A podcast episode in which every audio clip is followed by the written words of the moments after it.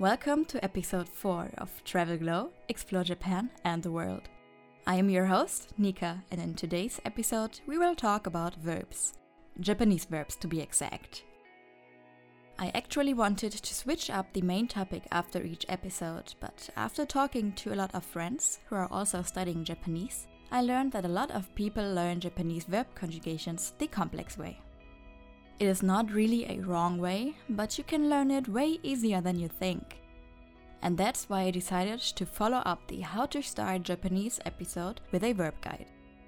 So if you're interested in a very easy way to conjugate verbs and remember these forms, be sure to listen until the end. You have probably learned how to read and write hiragana, katakana, and maybe even a few kanji. You have started with basic greetings and simple sentences with a subject, object, verb sentence order, and are now at a point where verbs and verb conjugations are introduced to you. There are a lot of different ways to do so. You can either start with the dictionary form or with the mas form. You either get explanations or not. And most courses and textbooks base their conjugation off of the hiragana chart. Learning everything with this chart is the complex way. The best and easiest way to learn the first basic conjugation is by starting with a dictionary form and the present tense using the three main verb groups to conjugate. If you learn these three groups, you have a perfect and stable base for all other verb conjugation forms that may come your way. To give you a personal example, I never learned conjugations with the chart, and if you are struggling with verbs and memorizing everything, I will explain to you in more detail what you have to know without feeling lost or your foundation starting to crumble. You do not need to memorize everything. You just have to remember a few keywords and that's it.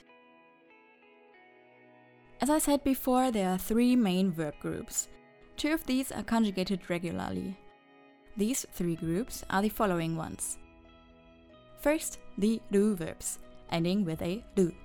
For example, miru, to see, or taberu, to eat. Miru, taberu.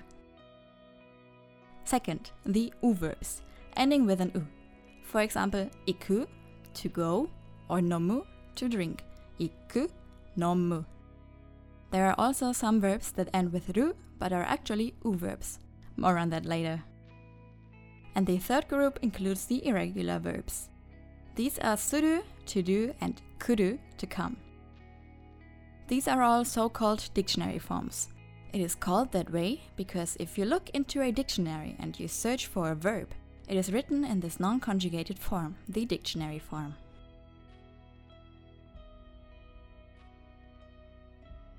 Now you need to know what a verb base is. This is explained easily with the different verb groups.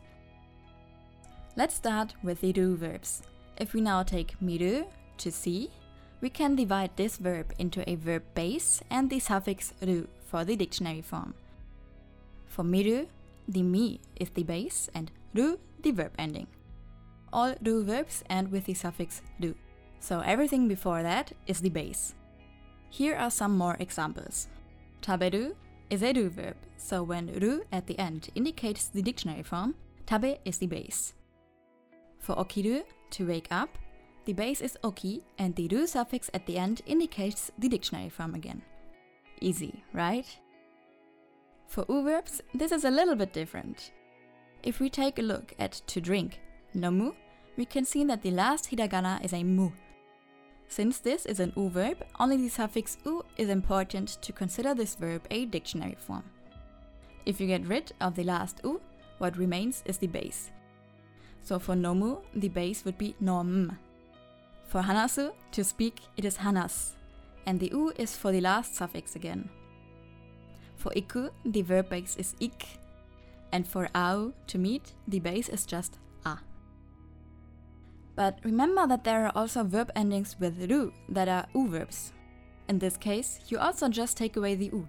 So for example, the verb to come back or to return, kaeru, has the base kaeru. Please remember that normally these bases cannot be pronounced.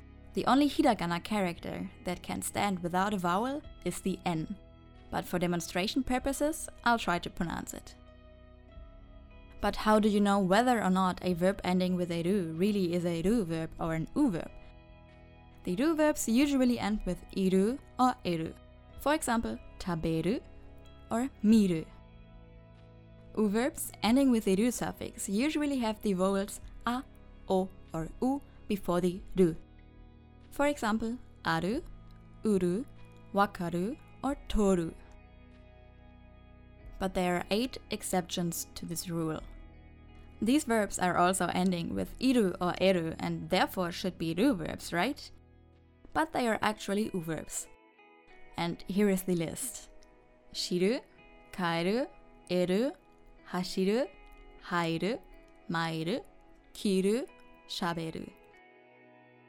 This list is easily memorized. But if this still sounds confusing to you, don't worry because there is a second method to work with. You can also take a look at the present tense to see the differences. Each tense and each form has a different verb ending. These are crucial to identify what exactly you are saying. The verb ending for the present tense is mas. Therefore, the present tense is also often referred to as the mas form. Let's take a look at the conjugations for the present tense. We will start again with the easiest part, the ru verbs. To conjugate a ru verb into the present tense, we just take the verb base, which we learned before, and add a mas at the end. So for example, taberu. To get the verb base, we have to get rid of the ru suffix first, and then add mas at the end. So taberu becomes tabe plus mas equals tabemas. In the spoken language, you often don't pronounce the last u in masu, so it's just mas. If we take a look at some other ru verbs, it is exactly the same method. Take the base and add mas.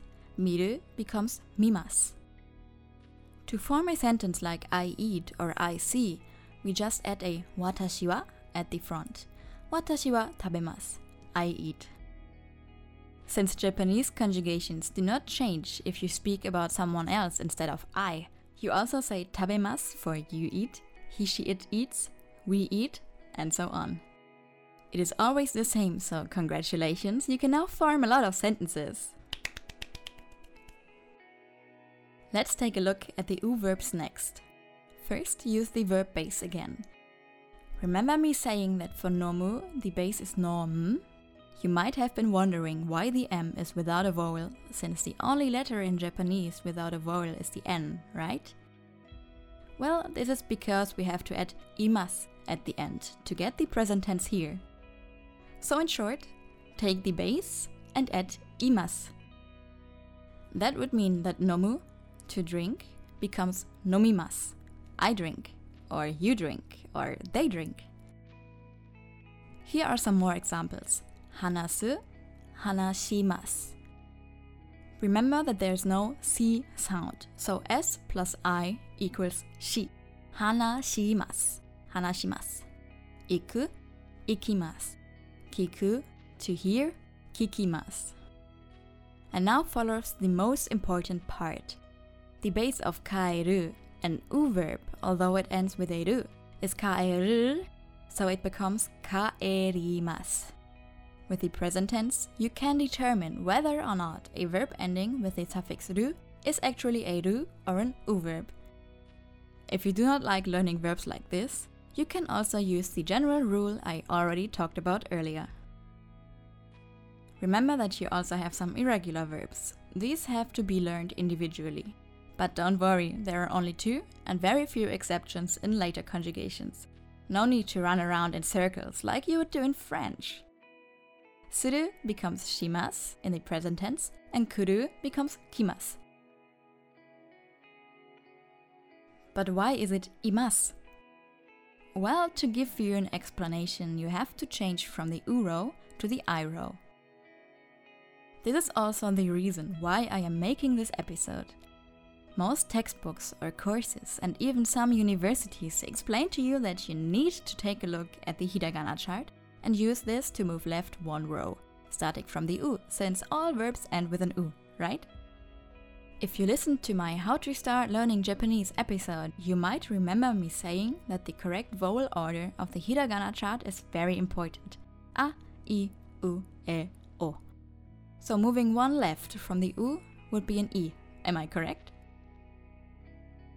And this is what a lot of books teach you in a difficult way. But you only need to know one thing that you have to change into the I row. In my opinion, working with the chart and telling you to move left is a very complex thinking process for most students.